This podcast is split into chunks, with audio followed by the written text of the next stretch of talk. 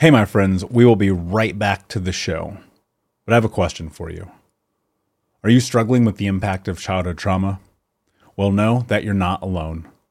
I'm here to let you know that I'm starting a brand new weekly coaching group that includes a year of live coaching, accountability, support, habit and goal setting, and more. I'm starting a waitlist for the group right now, and I'm only taking a handful of people. And I'll let you know that through this personalized coaching, we'll work together to help you understand how your childhood trauma has shaped your beliefs, behaviors, emotions, and will help you create a roadmap for healing and growth. Right now, you can schedule an absolutely free coaching session with me and get put on the wait list if you go to thinkunbroken.com.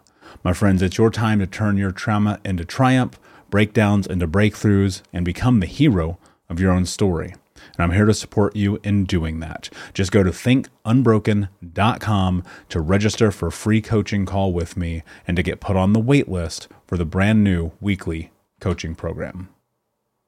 We'll be right back to today's show, but before we do, I want to let you know that you can get a free copy of my first book, Think Unbroken Understanding and Overcoming Childhood Trauma, when you leave a review for the podcast on Apple Podcast, either on desktop or on your phone. All you have to do is go to Apple Podcasts, look up Think Unbroken, click follow in the top right, and then go and leave a review at the bottom. And when you leave that review, screenshot it and send it over to book.thinkunbroken.com where you can upload your contact and mailing information, and we will send you a free copy of this award winning best selling book, absolutely free, including shipping. Just go to book.thinkunbroken.com to upload your screenshot review from Apple Podcast for the Think Unbroken podcast. And until next time, my friend, be unbroken. I'll see you.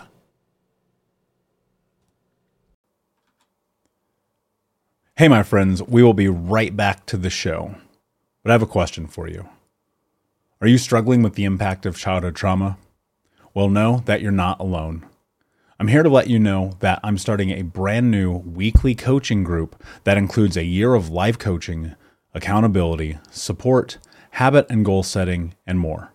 I'm starting a waitlist for the group right now, and I'm only taking a handful of people. And I'll let you know that through this personalized coaching, we'll work together to help you understand how your childhood trauma has shaped your beliefs, behaviors, emotions, and will help you create a roadmap for healing and growth. Right now, you can schedule an absolutely free coaching session with me and get put on the wait list if you go to thinkunbroken.com.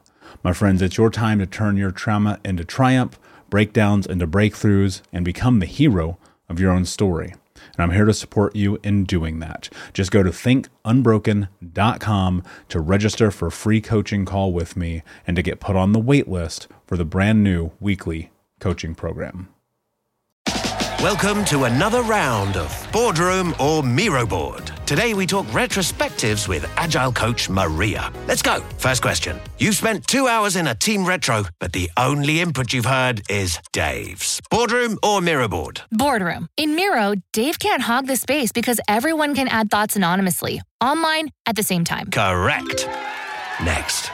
You need the team to act on feedback fast, so you turn all those retro notes into Jira tasks instantly. Miro all the way. And I can assign those tasks to teammates. You're nailing this. Now, you see hundreds of sticky notes from the retro. A real mess. But you organize them into five themes in just seconds. Miro, I basically get back an entire hour when I use its AI tools for clustering. And she's done it. Join over 60 million people running actually enjoyable and actionable retros in Miro. Get your first three boards free at Miro.com. That's M I R O.com. Save big on brunch for mom, all in the Kroger app. Get 16 ounce packs of flavorful Angus 90% lean ground sirloin for $4.99 each with a digital coupon. Then buy two get two free on 12 packs of delicious Coca Cola, Pepsi, or 7UP, all with your card. Shop these deals at your local Kroger, less than five miles away. Or tap the screen now to download the Kroger app to save big today. Kroger, fresh for everyone. Prices and product availability subject to change. Restrictions apply. See site for details.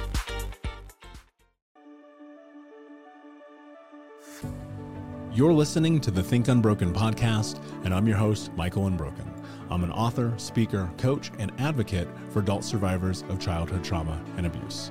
In this podcast, you will learn how to transform your trauma into triumph, turn breakdowns into breakthroughs, and go from victim to being the hero of your own story. You can learn more at thinkunbrokenpodcast.com. And of course, check us out on Apple Podcasts and Spotify at Think Unbroken Podcast.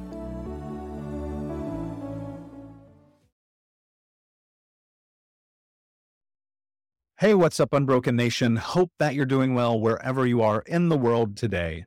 Today's episode is going to be a little different than usual in kind of the celebration of now eclipsing the 100 episode marker and over 150,000 downloads, and finding out just recently that the show is in the top 1.5% of all podcasts on planet Earth, which made me super excited. I knew that I had to just take a moment here, first and foremost, and say thank you so much for listening, for sharing, for commenting, for when you leave the reviews on iTunes. It means the world. But with this many episodes in, it made me realize, you know what, there are probably some of you people, amazing human beings in the unbroken nation who have really kind of no idea who I am. And I thought to myself, well, what can I do here?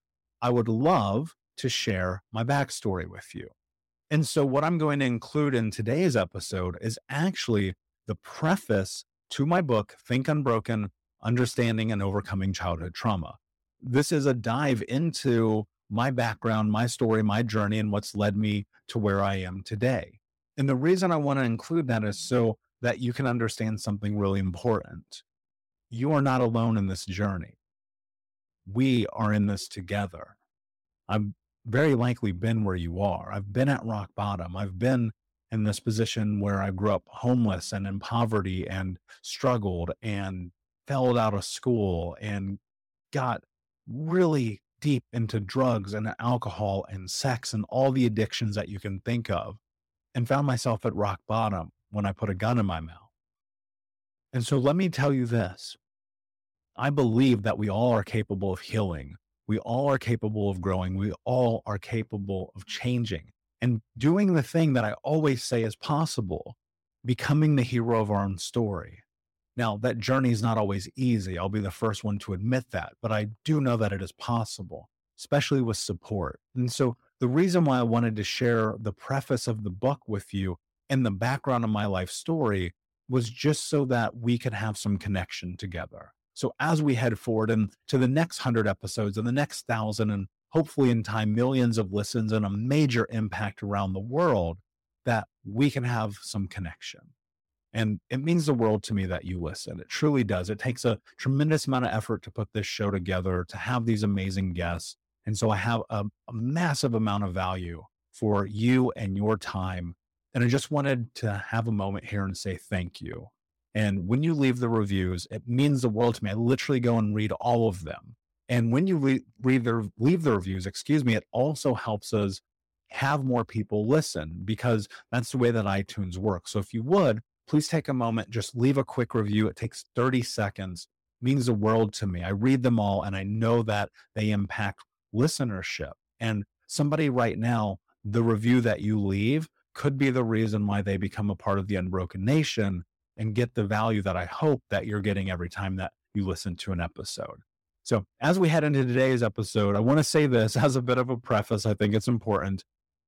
My background's a little bit dark my history, like many trauma survivors, is a bit dark. It gets a little grimy down there. This episode is not to be listened to with children around. I will tell you that. Um, and and as a bit of a, a forewarning to you, there's a lot of honesty in what you're about to listen to about my story, about my journey, and about what brought me to where I am today. And so, you know, if you're in the office, put your headphones in. If you're on the bike, you might want to, you know, maybe not be on the bike and, and just pay attention and listen to it because it's not about how I've suddenly figured something out that someone doesn't know. It's just simply about this. When you choose to put yourself first, anything is possible. And I believe that for you, for people in your life, and for everyone in the world. So, without further ado, my friends, you amazing human beings with the unbroken nation, Here's my story.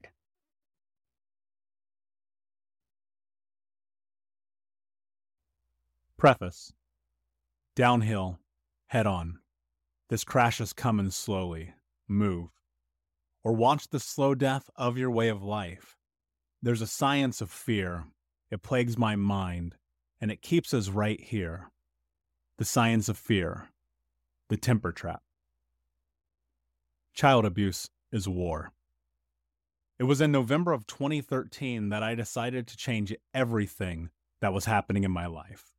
I was 150 pounds overweight, cheating on my girlfriend, sick with a bacterial infection from drinking too much, smoking almost two packs of cigarettes a day, and getting high from the moment I woke up to the moment I went to sleep.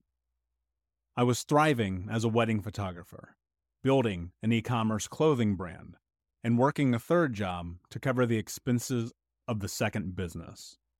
To say the least, I was a workaholic, consumed with a million projects, which meant I didn't have to be alone with myself or my girlfriend.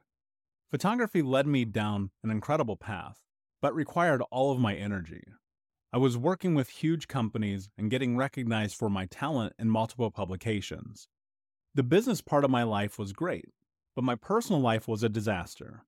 In a word, my life was chaos. One morning, everything changed. I woke up and my lungs were on fire. My head was pounding, my body was shaking, and I felt the most lost I had ever felt. Feelings of guilt and shame spun around in my head like a police siren after getting extremely intoxicated and cheating on my partner again.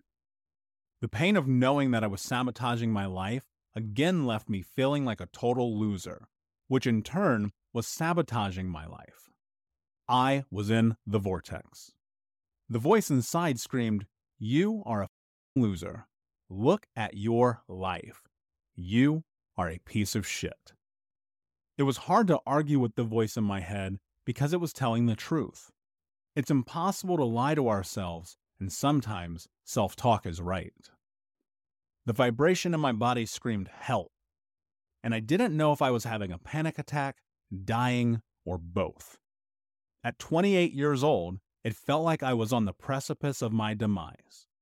This wasn't the first time that I had taken a can of gasoline, doused my house, and struck a match. I was a regular pyromaniac when it came to burning down the things that I loved, myself included. Self destruction and numbness was more comfortable than feeling the consequences of my actions, or love, or kindness. That morning, as I was getting ready to head out to another wedding expo, I walked into the bathroom and did something that I had never done before. I went to the mirror and forced myself to look into my own eyes. To this day, I have no idea why I did that. My eyes were sunken, my skin jaundiced, my teeth yellowed, and the round, smushed face in front of me resembled that of someone else. That morning was the first time in my life that I ever really looked at myself. And I was so incredibly embarrassed and ashamed of the person I saw looking back. I was a master of deception and crafting tales, hiding the truth from myself, and orchestrating bull. But I couldn't hide that the darkness inside was manifesting on the outside.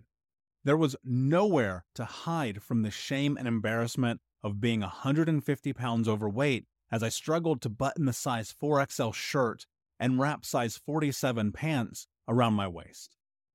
There was nowhere to hide from the truth that I was drinking and smoking myself to death, that I was running from intimacy, vulnerability, compassion, and that I was terrified of my own potential. Trauma, by definition, is a deeply disturbing or distressing event, and I was forged in its fire. I was a living and breathing, real life caricature of trauma.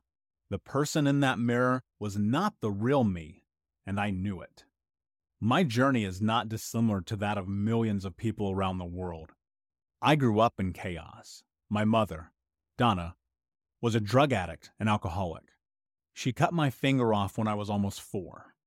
She claimed it was a bicycle accident, but my grandmother told me otherwise. I will never know the truth. She was a narcissist, a liar, a thief, and ultimately a victim of the same abuse that my brothers, sister, and I suffered.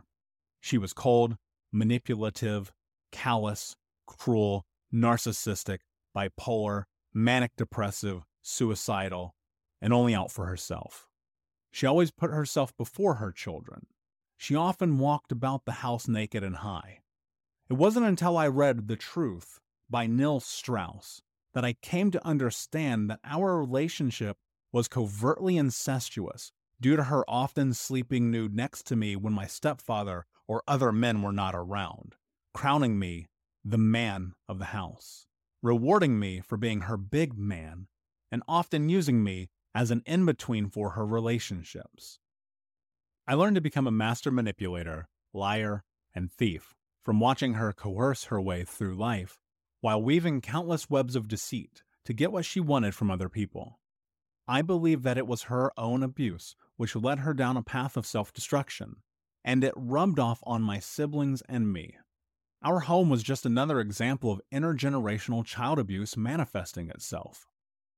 Drugs weren't uncommon in my home. I'd always seen my mother popping pills, and her weed and alcohol stashes were easy to find. Sometimes there would be more prescription bottles strewn across the floors of our house than food. My mother's addiction lay at the bottom of those little orange vials with white caps. She did have some medical use for them, but more often than not, it was her way of coping with the world.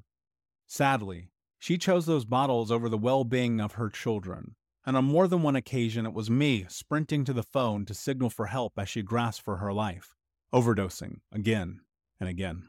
When I was 16, I had enough of my mother putting drugs before me and using my brothers and me against each other. With the help of my grandmother, I filed a restraining order against her and my stepfather.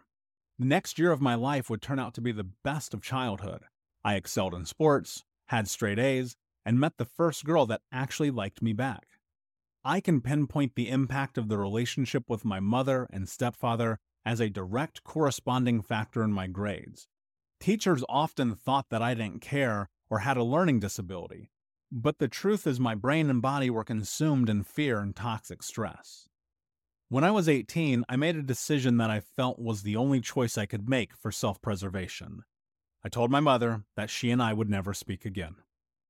Earlier that night, I had to physically defend myself from her after she attacked me in my sleep. Until that night, I had never hit her, even in self defense, but her drug fueled attack was the last straw. I only saw her a couple of times after that night. From 18 until the day she died, I had almost no contact with her. Ultimately, those little, round, oval, and triangle shaped pills would take her life. My father, Michael, who I am named after, abandoned me when I was barely two years old. When people ask me about him, I tell them that I never met him. But that is not entirely true. The truth is that I did meet him around my fifth birthday. He picked up my brothers and me from the rundown apartment we lived in on the west side of Indianapolis with my mother and our mutt mixed breed dog, Wolfie. He took us to the shopping mall on the north side of Indy to buy us presents, or at least that is what we were told was going to happen. There were no presents, but we did have a slice of pizza in the food court. After asking to ride the penny horses, he beat us in front of onlookers who did nothing to stop him. I don't know what we did that was so wrong. I will never forget that day. That is my only memory of him, and to carry his name is a burden that I often feel. Part of me has always thought that I would change my name, and the other part of me wants to prove my strength despite him. My stepfather, Sebastian, was hyper abusive and liked to torture me by flicking me in the head, calling me fat and worthless, and hitting me for asking questions. He once slammed me into the living room closet door when I confused the word Pisces for feces as I tried to read my baby brother's horoscope from the Indy Star Sunday paper. My youngest brother is his only biological son, and the only one that didn't suffer. My stepfather found joy in dragging my brothers and me out of our beds and beating us. He would scream, Keep crying and I'll give you something to cry about. Eventually, I learned to stop crying and accept pain as a way of life. I used to think that my childhood officially ended the night that he beat my brothers and me so hard that I passed out on the kitchen floor after putting wet dishes away in the cabinet. The punishment I endured for simple mistakes of being a child were harsher than most people who commit rape and murder. I could handle the torment and bullying at school because I knew I got to go home. At school, I was an easy target. I smelled like piss, wore hand me downs, and had the temperament of a toddler. The abuse and torment I experienced at home would shape the next two decades of my life. The only solace I had were the nights that my stepfather was gone and working hundreds of miles away as an over the road truck driver. Hearing his car door close in the driveway announcing his arrival was always the most terrifying moment as a child. I never knew when he was going to be back from a trip. Well into my 20s, the sound of a car door closing would send me sprinting to the window to look out.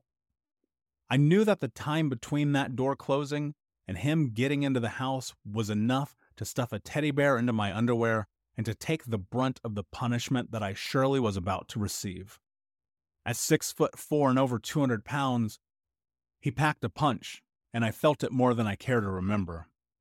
Between being locked in closets, having my head slammed into walls, beaten for mispronouncing words, and constantly walking on eggshells for fear of his wrath, I was in a constant state of fear. There were no days off, and holidays were even worse. I'll never forget the Christmas that he got his new bikes, which were taken away only days later. We were too stupid and retarded to deserve them. My nights were robbed of sleep, and my days were filled with vicious attacks. It was never enough to be hit once or twice. The good biddings never seemed to end until I was on the ground in the fetal position grasping for air. Today, as I stand at six feet four and 200 pounds, I know my strength, and I can't imagine a more cowardly act than hitting a child or making fun of them for wetting the bed. I wet the bed until my late teens because my nervous system was completely and utterly. I know that, like my mother, his childhood must have been filled with torment after torment. On some of the summer days during school breaks, we would stay with his mother, Mary, who babysat my brothers and me along with her four foster children. The way she treated those children is on par with the worst horror movies I've seen. She treated her foster children worse than my brothers and I were treated by her son, my stepfather. They were starved, beaten, and embarrassed on a daily basis.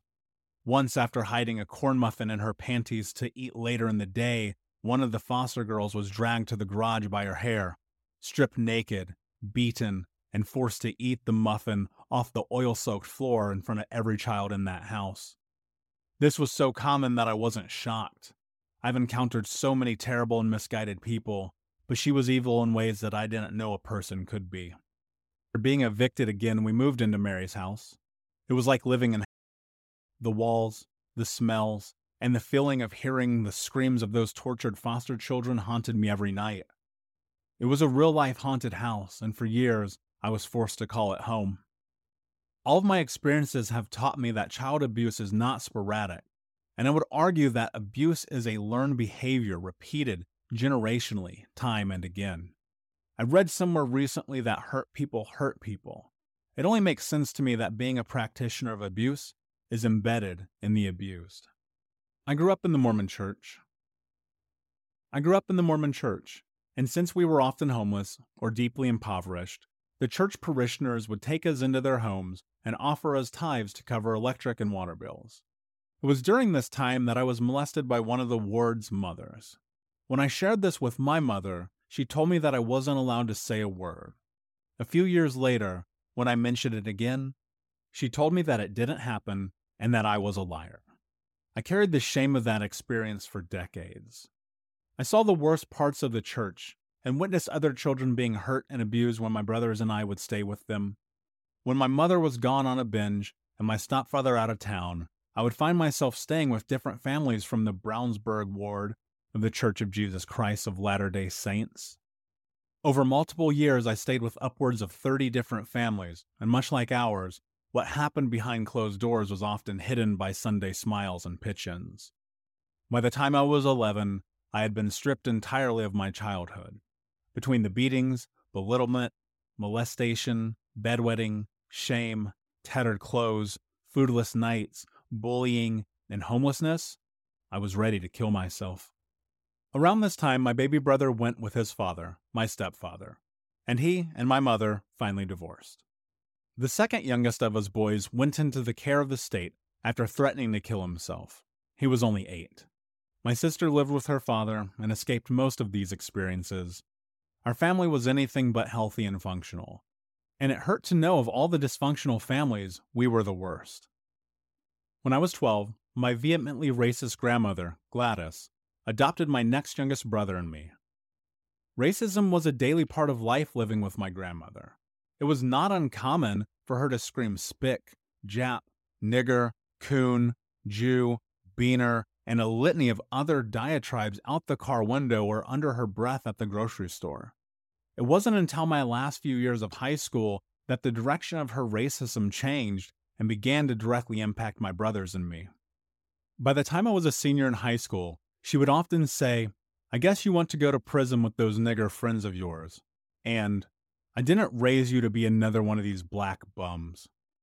This would be the downfall of our relationship, and one of the major reasons that I removed myself from her in the same way I had my mother. Looking back, and knowing that a copy of Adolf Hitler's autobiography and manifesto, Mein Kampf, was in the living room, I was not surprised by her racism. I will forever be thankful to my grandma for taking me in. However, being a biracial teen in a racist household in an almost all black neighborhood led to a full on identity crisis in high school that would take me another 10 years to sort out. High school was certainly no walk in the park. While I did well in sports, the dog eat dog, prison like environment at my school, one of the worst in America, drove me to stay intoxicated as often as possible. In fact, Northwest High School had such a deplorable graduation and pass rate that it was listed as a dropout factory in a study at Johns Hopkins.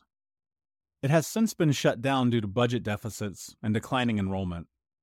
In high school, I was deep into using and selling drugs, breaking into houses and cars, committing robberies, skipping, getting into fights and hurting people, and honing my skills as a con artist.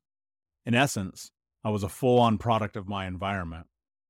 I started drinking daily before I graduated, and the sad truth is that a lot of us did. I was on a one way path to being kicked out of school, but there were two teachers who, without question, impacted the direction of my life. Mr. Hollingsworth was the only man in my life that instilled any sense of belief in me. He made me feel valued and believed in my talent on the wrestling mat and in school. He was the only person to ever recognize that something bad had happened to me, and the only person to tell me that I was going to do something important with my life. His support will never be lost on me, and I am forever grateful. My life seemed to be headed towards total collapse, but by sheer luck, I had another amazing teacher who taught me the most important lesson I have ever learned. Mr. Brown was the kind of teacher that had seen everything, and I'm sure I'm not the first or last kid to try to win him over in an effort to get out of showing up. In the last semester of my senior year, he failed me for not showing up to class, and I was forced to attend summer school while my friends were beginning their first season of real freedom. I begged him to pass me. I literally cried and begged him. I punched the lockers and screamed, but he wasn't phased. My world was ripped upside down as I had become the biggest loser in school. When my friends found out, they ostracized me. I was now the laughing stock of a school of laughing stocks. What they didn't know, and what I hadn't yet realized, is that trauma was guiding every action in my life. What Mr. Brown did was not only courageous, but to this day, the single most important thing that anyone has done for me. What he did was teach me that I can't get by in life on my charm and good looks. He taught me that if I want something, I have to work for it. After not being able to get into the military because of my medical history, I spent the next couple of years getting chasing girls working in restaurants, and partying until 6 a.m. I had no regard for my own well being or those around me, and constantly put myself and others at risk as I rode the spiral of sex, drugs, and booze. Like I was Tommy Lee of Motley Crue. In full disclosure, Tommy Lee was my idol as a kid. I knew that I was destined for something outside of homelessness and abuse, but I didn't know how to get there except through money and power. I made a decision that I would do whatever it took to legally make a six figure income by the time I was 21. I assumed that the way out of poverty and the insanity of my youth was money. So I worked my off until ultimately finding success in corporate America at one of the largest insurance companies in the country.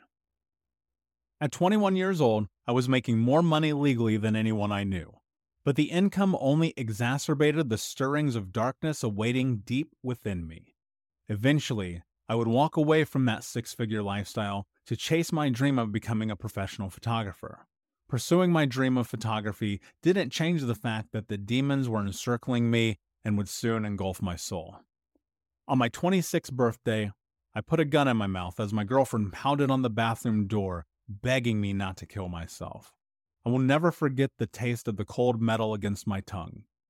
I pulled the trigger, but the pin didn't strike the bullet casing. A failure to fire. I had guns in my life since I was a child, and I will never understand why that round malfunctioned. Two days later, I went to the firing range, and the same gun worked like new. Fast forward three years. My photography and e commerce businesses were booming but everything else around me was in shambles. My relationships were a total lie because I was addicted to sex, porn, and was surrounded by toxic people who encouraged me to continue down the path I was on instead of getting my together. Being young with money opens the world to the best and worst possibilities, and I chose to swim in a pool filled with alcohol and drugs. I was drinking and getting stoned every day. I was addicted to feeling numb, and I only cared about getting I sought validation from every external source I could find. I was in the worst shape of my life, weighing in at over 340 pounds. In addition to being morbidly obese, I was smoking two packs of cigarettes a day. I was depressed, anxious, having panic attacks, and suicidal thoughts. I felt like complete shit. I couldn't face the cold hard truth that I needed to stop making excuses and take my life back. After another drug and alcohol fueled night, I woke up hating myself. I hated who I was and who I had become. As a child, I promised myself that I would be better than the people who brought me into the world. I'd broken that promise to myself. I decided in a single moment that everything had to change. This was my mirror moment. That was seven years ago. There's a lot to be said about the impact of our past and the way that it shapes us into the people we are and will become.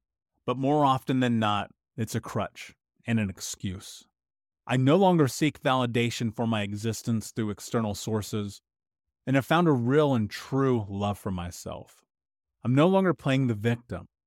I have transformed my body and my mind through hard work, dedication, persistence, and the unwavering belief that I can do anything.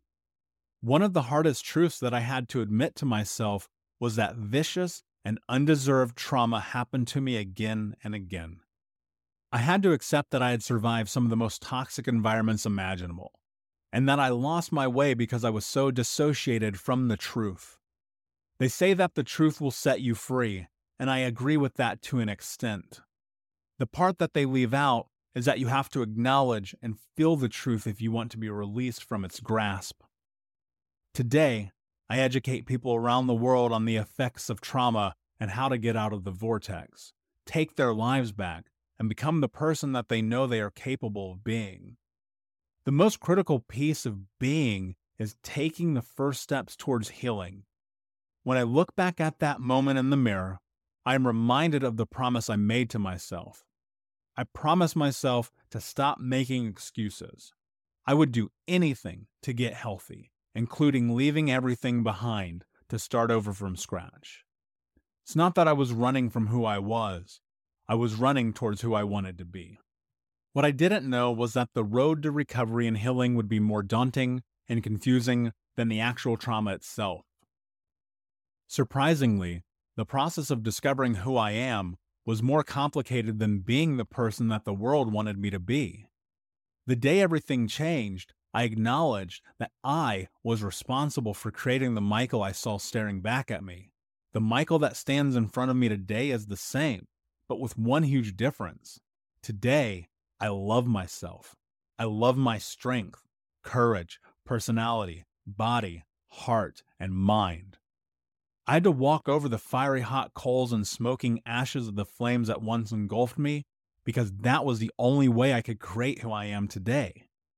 When I look in the mirror now, The wailing police sirens have turned into a powerful yet gentle whisper of a breeze that tells me you are strong, you are capable, you are loved. It is through your story that others will find their light. It is through your power that change will happen. Go forward without fear because today could be the best day of your life. Trauma doesn't give about where you live, what color your skin is, how much money you have, or your status in society. As many as 70% of adults may be survivors of trauma. My mission is to guide survivors of trauma by connecting them with the warriors that they genuinely are. The battle against trauma is one that must be faced together, and it's easier to do it with a team by your side. Society may have once labeled me as an outcast, a loser, a drunk, a stoner, a liar, a cheater, and a thief. And those labels were all true. However, the one label I have always rejected was being called broken. I never felt broken, but I longed for someone to show up and guide me through the healing process. They never came. I decided to write this book because it is what I needed when I started my journey. I hope that you find it to be the same. I am here for you. We are in this together. We are not alone. We are the unbroken. Thank you so much for listening to Think Unbroken. Please share this episode with someone who could use it and help us move forward in our mission of ending generational trauma in our lifetime. And if you would, please take five seconds to pop on iTunes or Spotify, hit that five star, leave a review, and you can also reach out to us on social at Michael Unbroken or at Think Unbroken. And of course, you can check out our YouTube channel at Think Unbroken. Thank you for being a part of Unbroken Nation, my friends, and until next time, be unbroken. When you need mealtime inspiration, it's worth shopping Kroger, where you'll find over 30,000 mouthwatering choices that excite your inner foodie. And no matter what tasty choice you make, you'll enjoy our everyday low prices, plus extra ways to save, like digital coupons worth over $600 each week. You can also save up to $1 off per gallon at the pump with fuel points. More savings and more inspiring flavors make shopping Kroger worth it every time. Kroger, fresh for everyone. Fuel restrictions apply. Save big on brunch for mom, all in the Kroger app. Get 16 ounce packs of flavorful Angus 90% lean ground sirloin for $4.99 each with a digital coupon. Then buy two get two free on 12 packs of delicious Coca Cola, Pepsi, or 7UP, all with your card. Shop these deals at your local Kroger, less than five miles away. Or tap the screen now to download the Kroger app to save big today. Kroger, fresh for everyone. Prices and product availability subject to change. Restrictions apply. See site for details. Hey, my friends, we will be right back to the show. But I have a question for you. Are you struggling with the impact of childhood trauma? Well, know that you're not alone. I'm here to let you know that I'm starting a brand new weekly coaching group that includes a year of live coaching, accountability, support, habit and goal setting, and more. I'm starting a waitlist for the group right now, and I'm only taking a handful of people. And I'll let you know that through this personalized coaching, we'll work together to help you understand how your childhood trauma has shaped your beliefs, behaviors, emotions, and we'll help you create a roadmap for healing and growth. Right now, you can schedule an absolutely free coaching session with me and get put on the waitlist if you go to thinkunbroken.com. My friends, it's your time to turn your trauma into triumph, breakdowns into breakthroughs, and become the hero of your own story and I'm here to support you in doing that. Just go to thinkunbroken.com to register for a free coaching call with me and to get put on the wait list for the brand new weekly coaching program.